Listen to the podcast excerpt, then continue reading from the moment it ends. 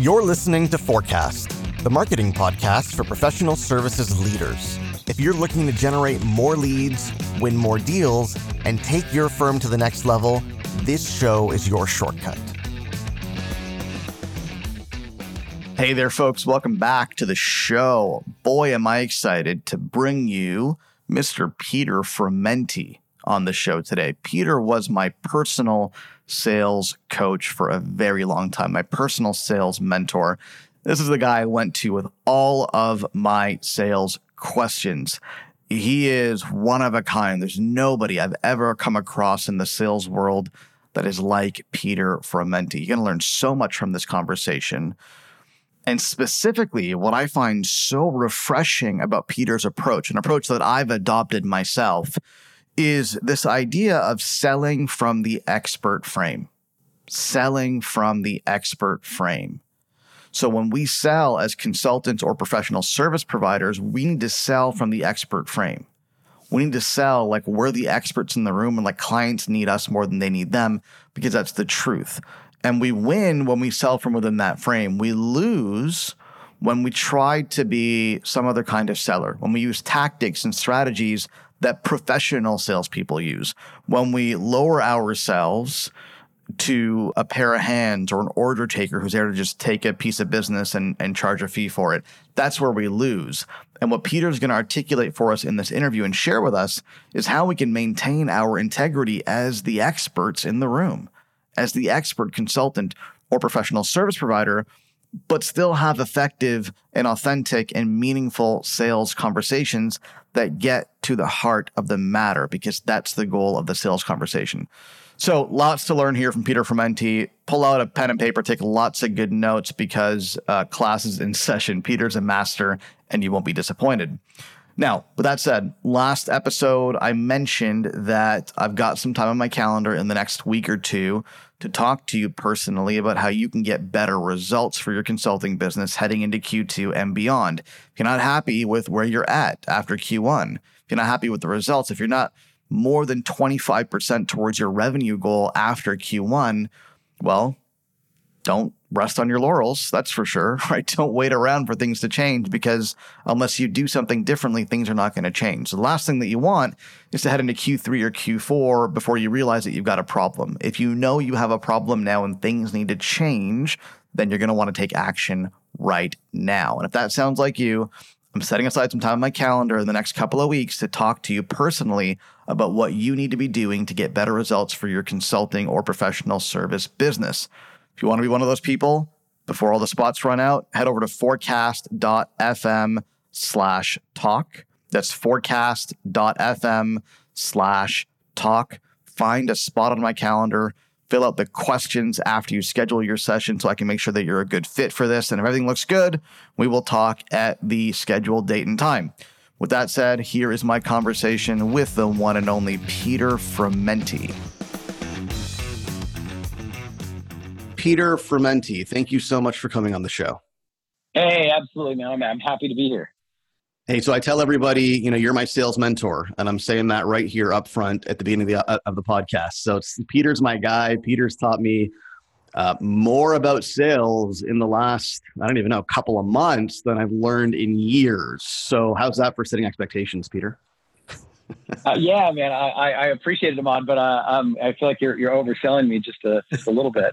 I, I, don't think so. They're they're about to see why in a minute. So listen, Peter, for those who don't know who you are, give us the the quick Peter Frumenti backstory. Uh, yeah, I mean, I came up in uh, in corporate sales. Well, I mean, you know, I started in sales at like 15 years old selling Florsheim shoes.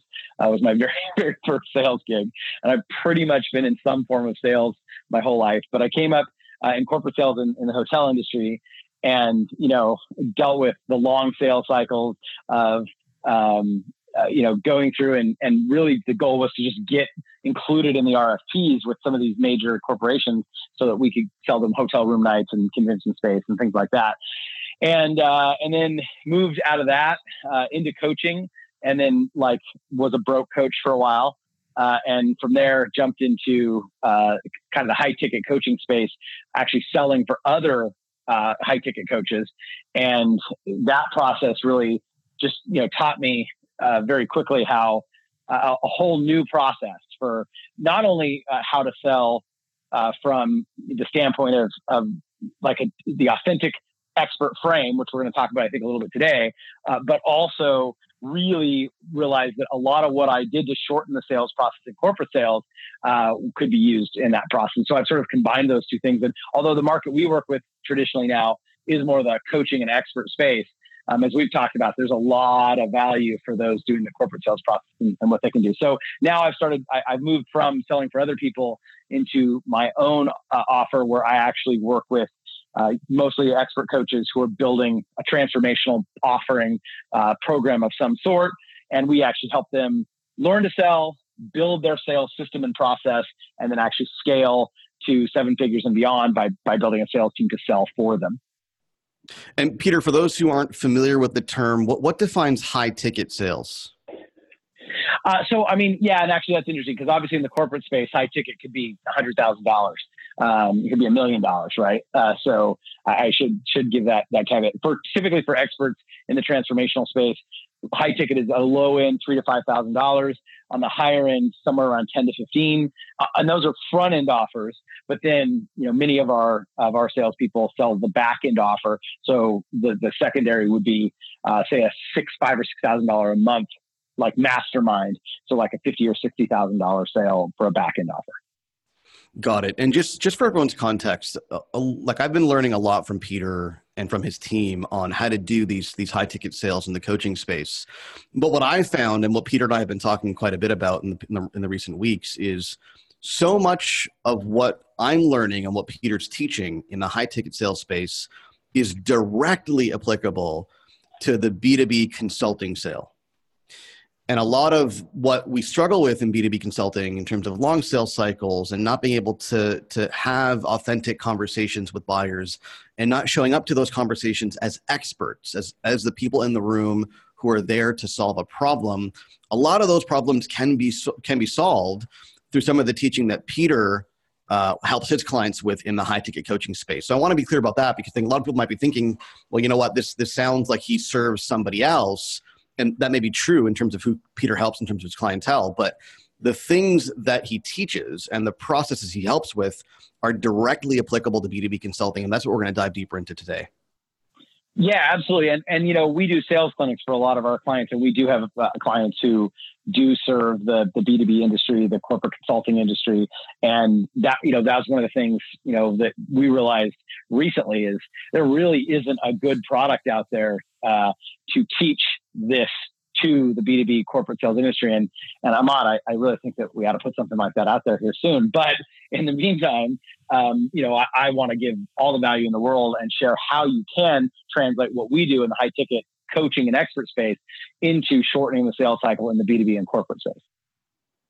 So Peter, let's let's use that as a jump off point. I think one of the big issues that people struggle with and my clients included, this is a big area where where we work together with our clients is how do we show up to conversations with buyers in a way where they see us as the experts in the room? The challenge, Peter, is is that a lot of people just feel like they're having conversations, they're not seen as experts, not seen as authorities, and they're being treated like salespeople. And that's exactly the the opposite of what they want to be seen as. Yeah, I mean, the number one thing is like really that we've talked a little bit about, you know, what I call the expert frame. And the expert frame is really uh, uh, the way that you structure the conversation from the very get go so that instead of them looking at you as just someone else pitching them a product, they look at you as somebody who they can count on to provide expertise in guiding them through a buying process, which includes sometimes advising them that they shouldn't buy your product. I know that seems like super counterintuitive to people, um, probably, but the reality is that when you come at it from that space, not only do you make more sales because you build trust, you also have a tendency uh, to get referrals, even from clients who aren't the right fit and don't buy from you, which means you actually win in the sales that you wouldn't, you know, you couldn't have made anyway. And so that's that's I think the key distinction. And then the way you go about that that process, which I can talk about in a little bit more detail too. Yeah, let's let's get into that. But but right away, I think there's an important mindset shift. There is what I'm hearing from you is that when you go into the conversation as the expert, you need to detach yourself from getting the sale because that's not what experts do. Right. Is that right? Yeah, and it's really what what you know part of what it is and what made me successful is that I always I've you know I've had coaching in my background uh, really from the you know pretty much my whole life, uh, and so for that reason I've always treated sales as coaching. I mean, even going back to Florsheim shoes, you know I've always treated it as you know like looking at what not just they wanted, but what they what they needed, what you know what was really like important to them and then advising them based on that. And sometimes, like even going all the way back, and I, you know, it sounds so funny to, to boil it down to something like Florsheim shoes, but even going all the way back to selling shoes, uh, you know, I there were times where I just advised people, hey, this isn't right for you. You should go down the, you know, down the the the, the mall to, to Rockport and buy that because that's really what you need. And I'm telling you that like I got more referrals from those people than the people that I sold to because they were just like, wow, if you go in there, he's gonna, you know, he's an expert. He's gonna he's gonna show you what what you need. And so that's the same thing when you boil it up to B two B. When you go into you know a major corporation and you have a conversation with somebody where you even because it, it isn't the right fit advise them against purchasing your product like they become a customer for life they, they want to find ways to buy from you and and if they can't they at least want to find ways to refer you and so you become instead of a salesperson you become a trusted advisor and like that is the quickest way in to get referred left and right and and then the cool thing is that does that alone shortens your sales cycle and positions you in a place to be trusted from the get-go yeah, I always tell my clients one of the most powerful things you can say in a sales conversation is it doesn't matter to me whether or not you buy. Right. But but saying it's not enough, right? You got to like mean it and believe it. And I know it's really hard for salespeople to get in that space where they really believe like like not especially if like you know you're you're in a in a rut where you haven't made any sales in a while it's really hard to be in that space. Yeah but as a, as a consultant it's really it should be easy to get into that space because when you sell you then have to deliver. So unless you want to be delivering to a nightmare client or a client that's not a good fit you should be able to very easily step back and detach yourself from not letting a client who's a bad fit or doesn't need your help buy yeah, and I can tell you, I mean, I think I shared this story with you recently where, you know, I had a client, it was, you know, 15K purchase that they made. And uh, I, you know, I realized I, I, thought they were a good fit, but when we got in, they just, they didn't listen. They weren't a great client. Uh, and, you know, I, looking back, I should have just refunded them and said, Hey, you're not a good fit. You're not doing what we're asking. Here's your money back. You know, good luck.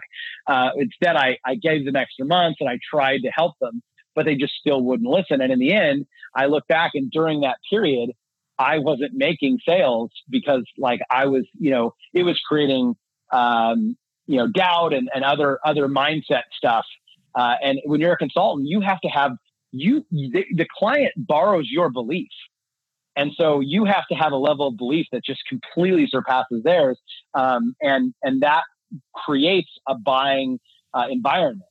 And so, you know, when you when you take on clients that aren't a good fit and uh, you struggle to get them results, number one, it's like, oh, do I want to take on another one because now I've got to serve them, you know? And and it just it real so now, now it's harder. And then number two, if they're not getting results, then you start to question your worth. Even if you know it's their fault and they weren't a good fit, you still chose to take them out as a client. So that distinction is really, really key. Is that yeah, you are going to have to fulfill. You don't want to end up in a situation where that's just not fun because it, it, like I think that you know I, I figure I, I probably missed hundred thousand dollars in sale sales during those couple of months that I was with that client because I didn't didn't just refund her. So uh, that lesson was learned years ago, and I won't make that mistake again. Well, that's the thing that nobody really thinks about, right? There's an opportunity cost to working with every client. And for the folks who are listening, and this is true for me and for you, Peter, is we're the scarce resource in our sales conversations, right? We're, we're the one that we're the ones that have very limited spots available to work with us. And so we've got to guard that like it's gold because it is gold. Yeah. And, and it also is a lot more fun to get 100 percent success rate. So when you're really good about screening your clients, you, it's a lot easier to get 100% success rate. Absolutely. Absolutely. So you mentioned something I want you to expand on a few minutes ago. You said the client borrows your belief. What do you mean by that? Yeah. So, I mean, you know, what it comes down to is that when your certainty and your belief is so high that like you know that when this person buys, oh my gosh, the results are going to see like you can picture the outcome. I mean, because you have to realize you and the client are on opposite sides of of like a, a cavern, right? Like or a uh, um, uh, you know, just a, a, there's a giant uh, gap between you and the client, and so you're on one side, they're on the other, and they're you know they're looking over, going, okay, I really want what's over there, but I don't know what's down there between us, you know, and and I just I'm not sure, and so what you've got to do is you've got to have that belief, which is like a bridge for them to get over that gap and get to the other side. And so, you know, they they need something. And obviously, you know, you've got testimonies, maybe you've got case studies, and you've got the way you describe your process and the in the the pillars that are involved in the you know getting them to the result and all that. But that's not typically enough. The belief that you have that wow, if they buy this, it's like you can see what's on the other side. You can see what's in store for them in a way that they can't. And so what happens is you get people that are interested and they're maybe kicking tires, but they're just not sure. Um, and it's your belief that really does pull them over to the other side. And so if you have any doubts, and this is again why I say if you sell to the wrong people, you know, you're or you're not getting people hundred, you know, great results because you're selling to the wrong people, then your your belief's going to suffer. And if it doesn't suffer, and you're sitting there going, oh, yeah, I think I can help this person, right? And so the key thing with that is I when I think I can sell to somebody, I don't sell to them. I only sell to somebody when I'm 100% certain that if they follow our process, they're going to get results. And so what I do in the cases where I'm not certain is I tell the client, I'm not sure we can help you. And here's my concerns. Right. And then I, and then I make them start to qualify themselves to show me that my concerns are unfounded. And then if they can do that to my, you know, to, to to a place where I, I actually get to that belief that okay yeah I, I think that you know these, these concerns are unfounded or you're willing to make up the gaps where I see them to make this work or if this comes up during the process you know I know we can pause and I can go back and say hey I told you this was a concern. What do you want to do about it? And they're willing to go hey yeah I'll, I'll fix it. Then I know I can get them resolved. It may take a little longer there may be some bumps in the road but we're on the same page and so that, you know, that's really the, the key piece there. And so to, to do that, I've got to have that belief and then I've got to qualify that they really are a good fit. And that's, that's kind of my, my process for what I'm not sure. So if I'm not 100% sure that I can get the results, then I qualify to make sure and get myself to that place before I sell. Okay, th- there was like five massive shifts there. I need to, we need to break that down because that was okay, that was okay you know and i think in a lot of ways what you just said to me that's what makes your process and your approach very distinct from all the other stuff people are hearing about sales where they're talking about persuasion and objection handling. I mean those are details right? But what you just presented i mean this is the crux of the matter right here right? Is that if you have the belief that you can solve a client's problem beyond a shadow of a doubt well if you don't have that belief then don't expect the client to be confident but the thing that I think uh, is really, really important to note here for everybody is if you don't have that belief, and if you're not 100% sure, what Peter's saying is don't sell to that person and instead be very authentic and forthright about your concerns, which is, I think, the opposite of what most people would think that they need to do. They would think that, okay, I need to sell this person to overcome my own belief and therefore their belief. I need to persuade them. I need to cajole them into believing that this is going to work. And in turn, maybe I'll believe it too. Right. And it doesn't work because if you don't believe it, they can't borrow your belief, which is a key indicator or key factor, as I, as I mentioned.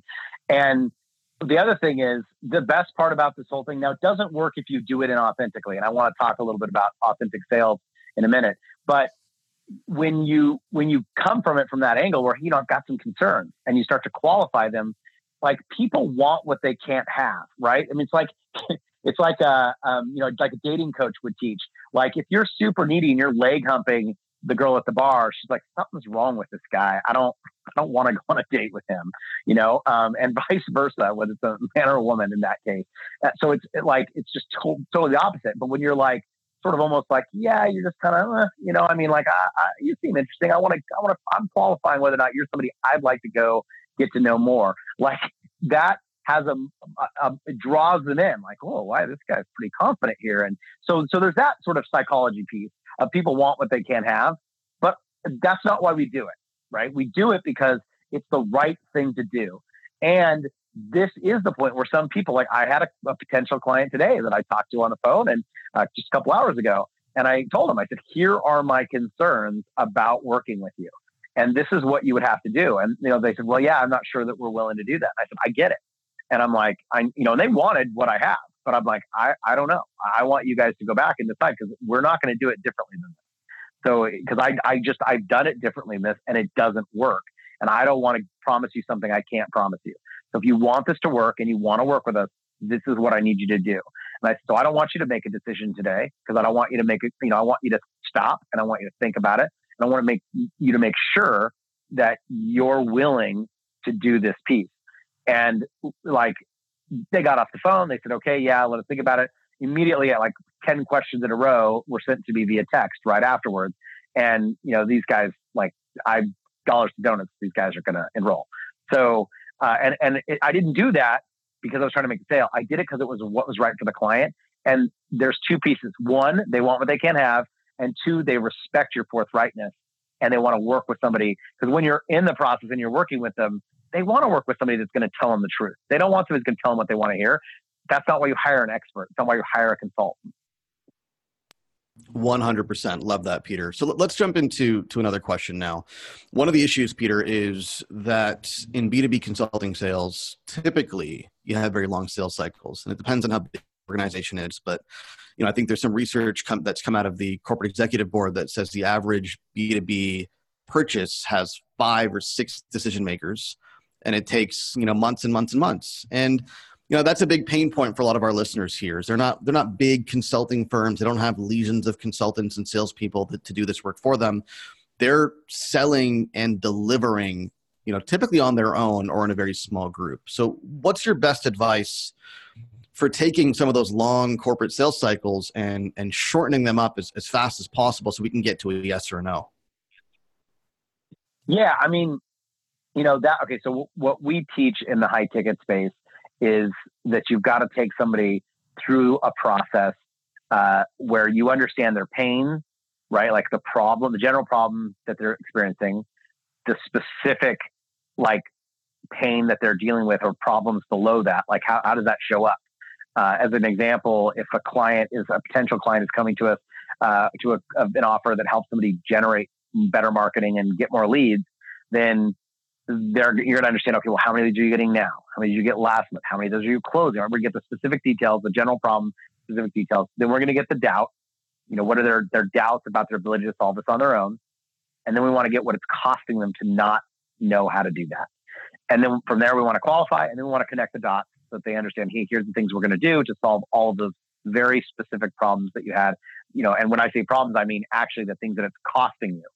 And so uh, so in the consulting space, it's very similar. However, right when you've got a long sales cycle and five people you've got to sell to, you're not trying to sell your product to person number one, right? There's a gatekeeper typically that you're talking to up front, and when you're talking to that, uh, you know, that initial person, maybe it's an executive director that's got to go to a board on a nonprofit, or maybe uh, it's you know an HR manager uh, who's got to go to the board or go to the CEO and the ma- executive management team to make a decision. Well, what you've got to do is you've still got to understand that person that you're dealing with, whoever that front person is, their pain, their doubts, their their costs, uh, and qualify that you know they're the kind of person you want to work with and that they're going to be committed to following that process. What I mean by that is, as an example, if you're talking with, you know, let's say it's an HR manager who's still got to go to the board, there's things. The reason they're in charge of this purchasing decision is because there's some goals and there's some things that they've got to hit that this consulting or this offer that you've got is going to be responsible for. And it's going to affect them in some way. Maybe it's going to make their life easier because it's something they won't have to handle anymore. Maybe it's going to reduce costs in their budget so that they're in a position where, you know, they can spend things on other pet projects that they really care about, whatever it is. And so you've got to understand what's driving them. And you've got to get below the surface on that because they, you know, maybe their goal is to grow with the company and they're, they want to move up to the executive management team. Maybe they want to get the experience and, and, you know, have some proven successes at the company so that they can, you know, make a pivot to another company. Who knows what their potential goals are? But, but you need to know That's who needs to know. And so when you go through that process and you you take them through just like we would go pain, doubt, cost, qualify, connect the dots, and then make a one call close sale. You've got to make a one call close sale in enrolling them in supporting you in getting to the next level, whether that's getting to the proposal process, whether that's getting to the meeting in front of the board, whatever that particular next step is, you've got to enroll them in that process. And then each, each step along the way, that's what you're doing is you're learning from the people that are in charge of that particular step and you're understanding their pain, their doubt, their cost.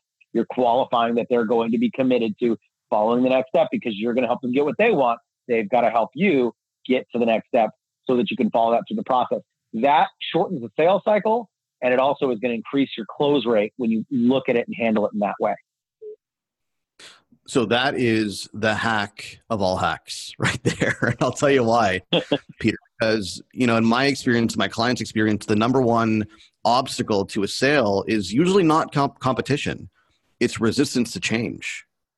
There's so much yep. that goes on in the buyer's world inside the organization that we as sellers, we don't know. We don't have privy to that information. So we've got to find an advocate on the inside who's willing to champion our cause and bring us to the table and navigate those you know the politics and the resistance and the you know the status quo. We can't do that. We need somebody on the inside. And i think what you just said is something that so many people overlook. And here's a common scenario peter. Uh, clients will come to me and they'll say look you know i'm getting to so and so but they're not the decision maker i'm getting to the hr manager i'm getting to the procurement manager i'm getting to the controller but in the end, the CFO signs the check or the CEO signs the check. How do I get to the CEO or the CFO? And I go, well, right. you know, that manager, who do they report to? yeah, exactly. And and what what happens though is most uh, most people try to sell that person because they're like, well, I don't know what else to do, so I'll just sell them like I would the decision maker and hope that they're so sold that they go and then take what you've sold them and sell it to uh, the decision maker. Well, the reality is they're never going to be as good at selling you, selling you as you are going to be. So what you're trying to do is get their buy-in to bringing you through to the next step and having you involved. And in the cases where they can't do that, they just can't bring you to the next step. There, you at least get them to a place where they want it so bad and they believe it so much that back to this borrowing the belief thing that they believe this is going to solve the problem. And so that belief then is relayed to the decision maker. And they're like, well, gosh, Mike really, he's really gung ho on this. He really wants this. So either we're going to do it or we're at least going to now talk to you, the consultant who's selling, because Mike is just, his belief is so strong that this is what we should do. And so that's what you're doing is you're, you're basically, uh, you're instead of trying to sell them your product or service, you're trying to sell them on the process, on taking you through the process. And that's a totally different way of doing it and it's a totally different outcome when you do it right. I can't even tell you how many of my clients have sold five, six figure deals by doing exactly that. Finding an advocate on the inside who's willing to listen, who has skin in the game, who's invested in the outcome, and having that, having them champion the process on the inside with the decision maker. It's so powerful. Yeah. And it's exactly what I did when I was in corporate sales, and it works. 100%. Peter, let's talk a little bit more about authenticity.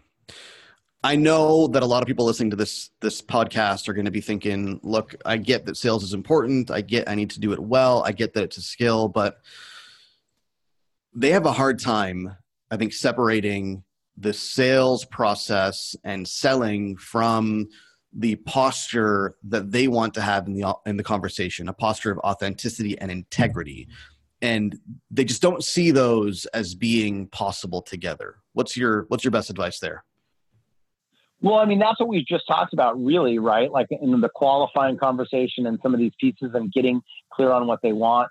Um, and then being honest if like what they want isn't realistic or you can't help them or, or you you know you have some concerns about your ability to get them that without certain things being in place and so that's what where the authenticity comes from is you just don't do things like because it, it actually reduces your close rate because when you start to sell inauthentically you do start to create doubt in your own mind you don't have that level of belief. They can't borrow it, and your sales rate just goes down. So that's why we don't sell to people that we aren't sure we can help without qualifying them and making sure we can help them. And when we can't, we walk away. and we tell them why we're walking away and we do our best to refer them to somebody who can help them, which is why, you know, all of us, anyone in sales should know part of what you need to do is know your industry, know your competitors and, you know, get to know your competitors and, and the movers and shakers in your industry so that you have that ability to go, you know I'm not the guy. Mike really deals with this better. You know, he's, you know, here's his card. And, and actually, I'm to, if it's okay, I'll have Mike give you a call. And guess what? When you call Mike and you go, hey, competitor A, Mike, um, you know what, this is a better client for you, then this, then Mike also goes, wow, the next time that there's somebody that, you know, I can't, uh, I, I shouldn't sell to, or, or there's somebody who's asking me my opinion of you, I'm going to tell him, man, he's a stand-up guy. So that, that just positions you really, really well overall to be authentic.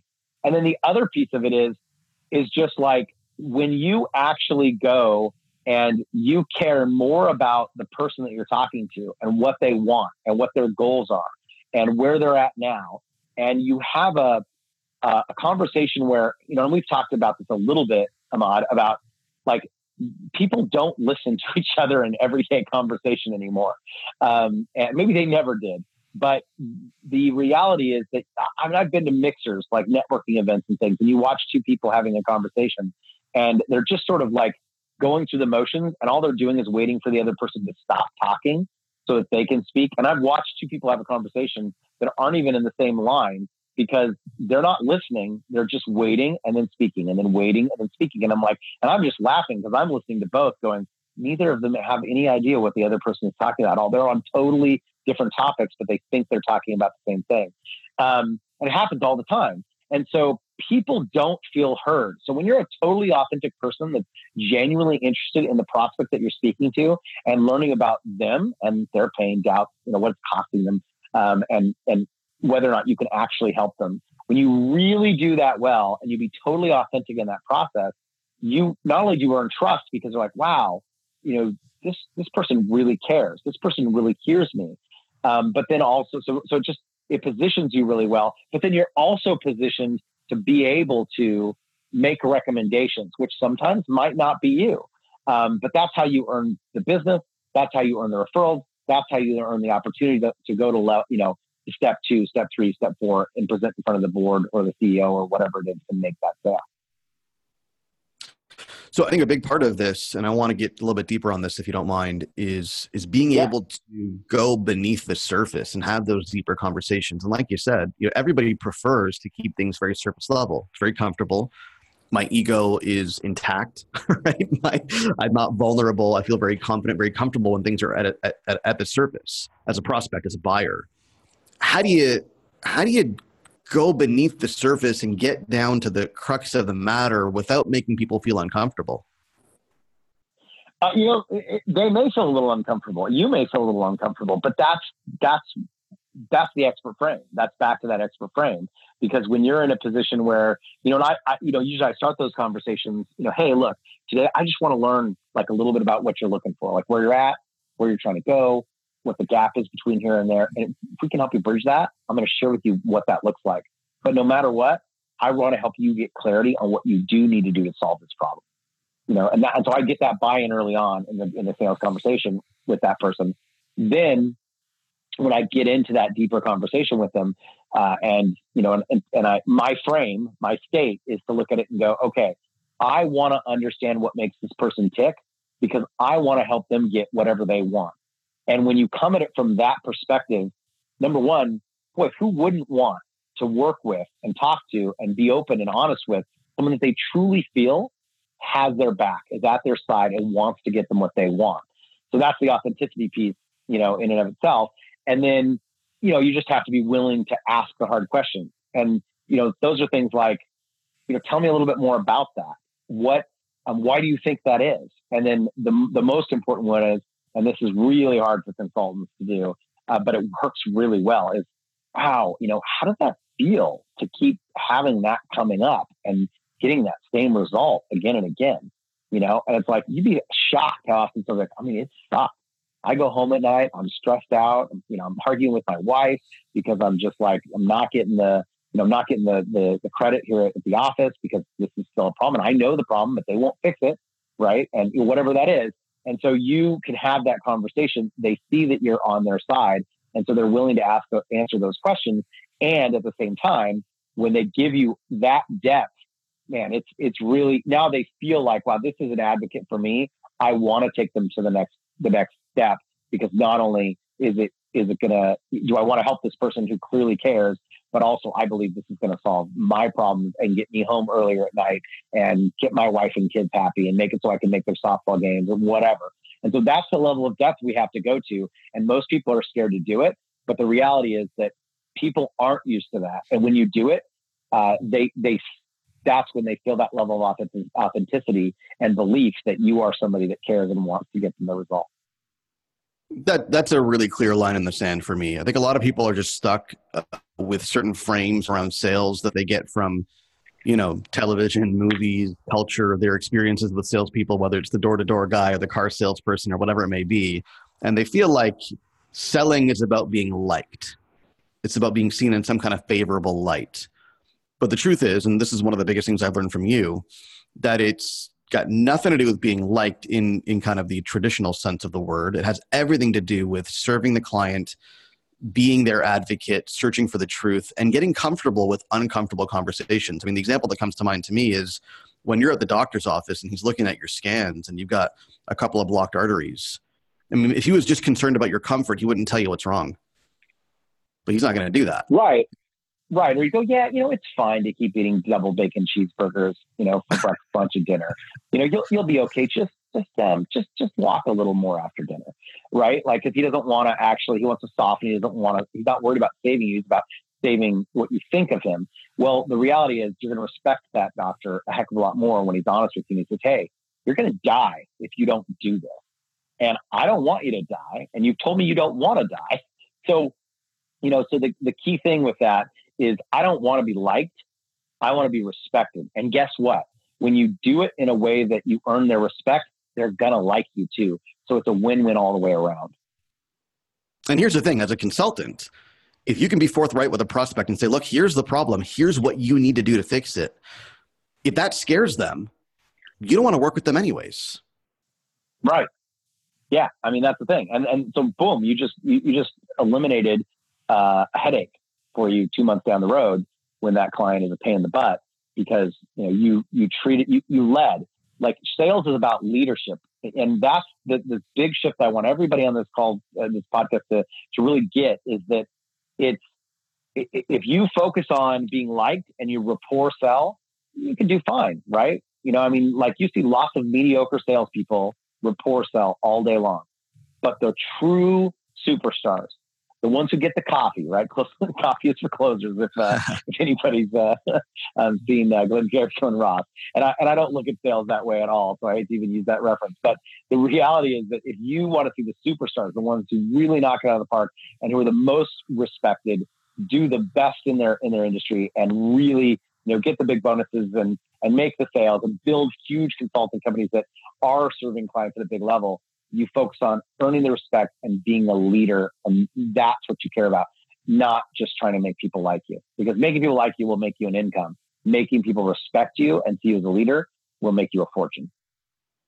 100% and that's in our in our context those are the guys and girls that have clients for life because when you find somebody like that you don't let go right right exactly and that's you know, and that the cool thing about that is they every you know every new product, every new offer that you come out with, they're going to buy it because they know if you say it's for them, it's for them because you're you're a leader and someone that they respect and trust.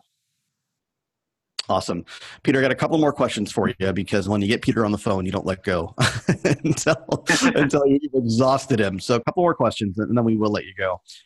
Wanted to get your thoughts on pricing what do you do? And this is now getting a little bit tactical, but I think it'll be useful for everybody. What do you do when you come to the point in the conversation or the buying process where you can quote a price and there's objections around the price? What do you do? Uh, you know, I mean, uh, like one of the things that you want to understand very clearly is what the outcome is for the client. And that's one of the reasons, well, I mean, especially uh, when you're talking to somebody uh, early on in the process, in the early stages of the process, and you know, which typically price doesn't become a major issue there, but it, but it can. And when it does, like understanding what the cost to them to not fix this, them personally, not getting the result and how it's going to affect them, but also the cost of the company and why they want to solve this problem. So you got to really understand that from from all angles, so that you know. I mean, if you're if you're making an offer, uh, then clearly one of the key things is going to be that you understand the value and the outcome that you're going to be getting them. And if that cost, uh, if that cost doesn't outweigh, like it, you know, isn't more than what your price is, well, you probably shouldn't be making an offer to them because where's the value in it? And now that now understand the cost isn't always just a monetary thing, right? Sometimes you know cost can be positioning in the market, cost can be uh, you know employee satisfaction, you know cost can be all sorts of different things. It can be monetary and it can be non-monetary. So keep that in mind. But you need to understand that the cost to them far outweighs what what you're what you're charging um, in those various ways.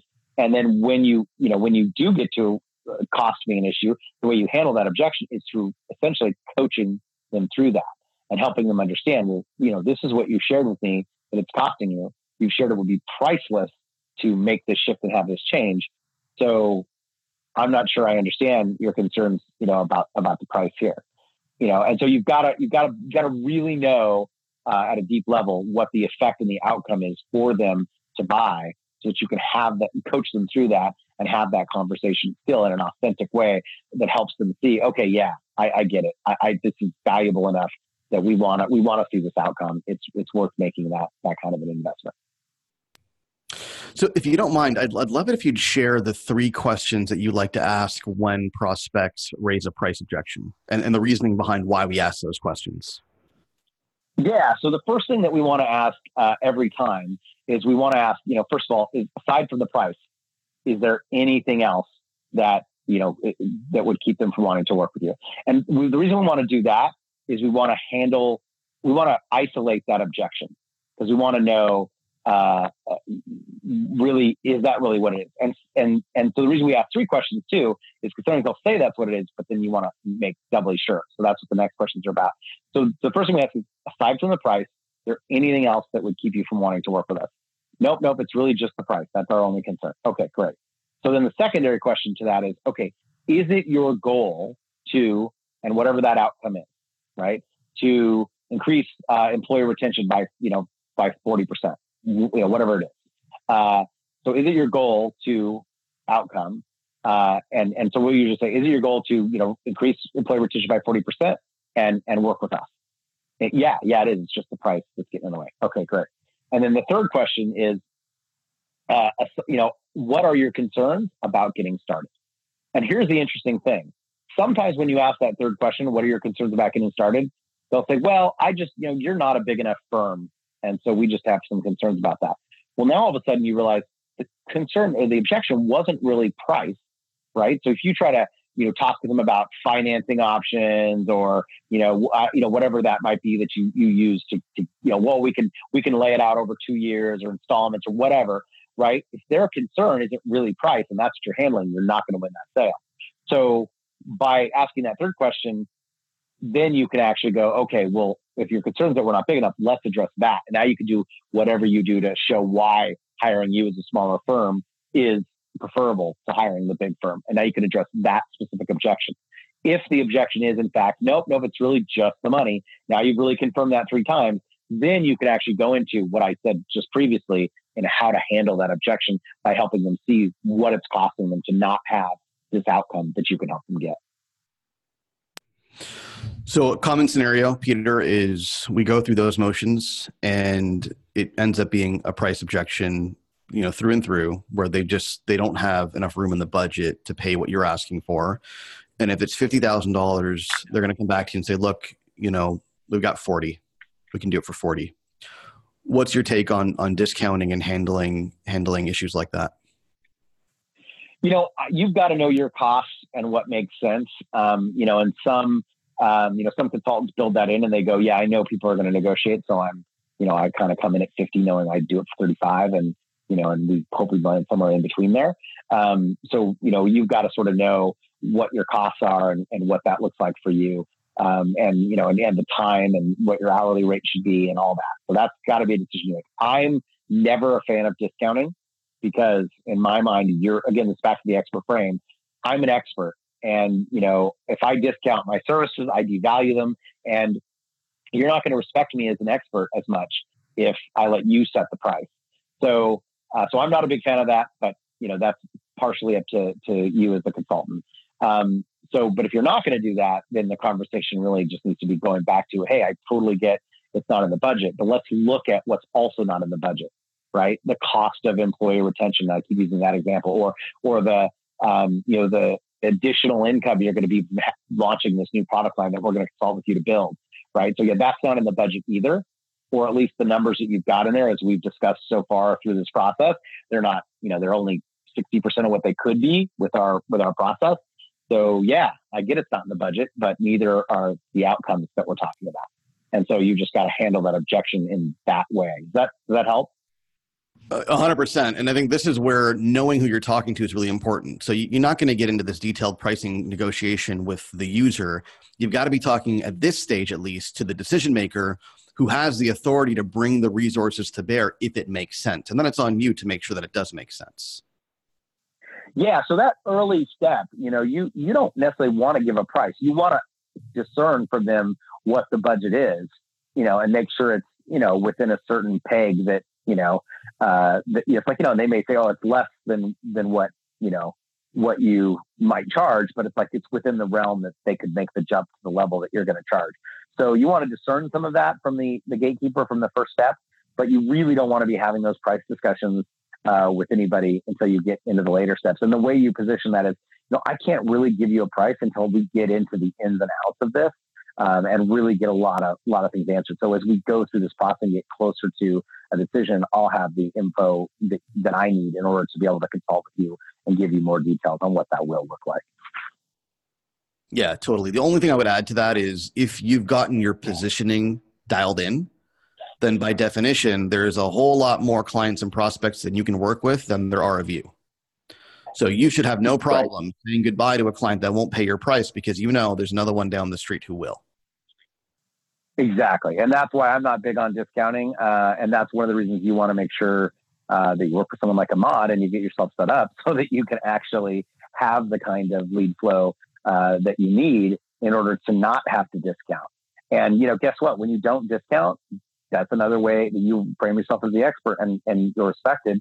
And later on, when they don't get those results uh, that you shared with them, you could get them from somebody else, they're going to come back and they're going to respect your price and maybe even respect a higher price if you've you know grown and raised your prices. So the key thing with that is is you know have that lead flow and have things set up so that you have the ability to to really succeed. And you know that's why why you work with someone like you. So so funny quick story just to close off here. I had a prospect come to me. We got on the phone. Clearly needed my help. He was right up my alley. Needed to join my program. We would have done great work together. We might still. And um, it was just out of its price range at the time and he asked for a discount and i said no kindly and i explained why that that's not something that i do. And then uh, you know on linkedin he reached out to one of my clients because he liked the way that she does her marketing and he said hey who's helping with your marketing? You do really good work. And then she mentioned my name and she introduced us. I had a good laugh because i was like wow i mean hopefully by now this guy sees why paying the extra whatever it was would have been worth it and the discount doesn't make any sense yeah, I mean, uh, uh exactly, hundred percent. And uh, the other thing, you know, too, for you, it's like, well, look, if I discount my services, um, then I'm basically telling you that's what you should do too. Would you really want to work with somebody who's, you know, going to obviously advise you to do that? No. So, you know, let's um, let's let's get real here. Like, you want results, you want to be able to charge what you're worth, and so you've got to pay what I'm worth. Precisely, precisely. Peter, listen, this has been fantastic. Anything that you think is important to mention that we haven't covered in in this interview? Um, I think the last thing that I'll say that's really key as you're going through these steps with prospects is, you know, get them, get micro commitments. You know, get them to to commit to taking you to the next step. Get them to, you know, uh, commit to when they're going to get back to you by. Um, you can't, you may not be able to make a one call close, but you should be able to make a one call commitment to the next step, and you, you can hold their feet to the fire. And the way you want to position that is, look, I want to get you results if we decide to work together. But I know from my experience that the people that get results are the ones who are committed, that do keep their word, that do follow our process. You know, so we want to keep this ball moving. uh, and you know, I just I, I want to get a commitment from you on what the next steps are. So always get those micro commitments uh, before you exit that first step, step, second step, and so on. Great advice, Peter. You've got something for us special. I hear. Is that true? Um, yeah. So I mean, we've got a uh, for those of you guys um, that are wanting to know, hey, what does um, you know? How do I know if I'm and and this you know th- I'll say this is more for our industry, so I'll, I'll, share that with you. But it can completely be used within the B two B corporate industry. Uh, is kind of an assessment of how the sales call is going, um, and there's some things to look at and things to ask yourself. Uh, so those of you guys that want that and want to kind of use that, and you can kind of you know maybe reconfigure it for your own market. And you can go to our our website onlinesalesteam6.com forward slash forecast, and uh, and you can grab that there. Cool. And we'll drop a link to that in the show notes to this episode as well. Peter, uh, this has been super, super insightful and super helpful. I think you've really changed some lives today. So I really appreciate you coming on the show and sharing your insights. Yeah, absolutely, Ahmad. It was a pleasure to be here, and uh, I hope it, hope it makes a difference for some of your listeners. Thanks. Hey, it's Ahmad here again. Before I let you go, there are two things I want you to do. The first is if you like what you hear, go ahead and subscribe to the show on iTunes or Google Play by visiting forecast.fm and clicking on the relevant link. While you're at it, please do leave us a rating or a review because it helps more people discover the show. The second thing is I want you to grab my free course on the five P's of lead generation for professional services firms. Inside the course, you will get a step by step framework to help you generate a flood of new business for your firm. The course is 100% free of charge, and you can get immediate access at 5leadgen.com. And you can spell out 5 or use the number, either one works. That's 5leadgen.com. Thanks for listening.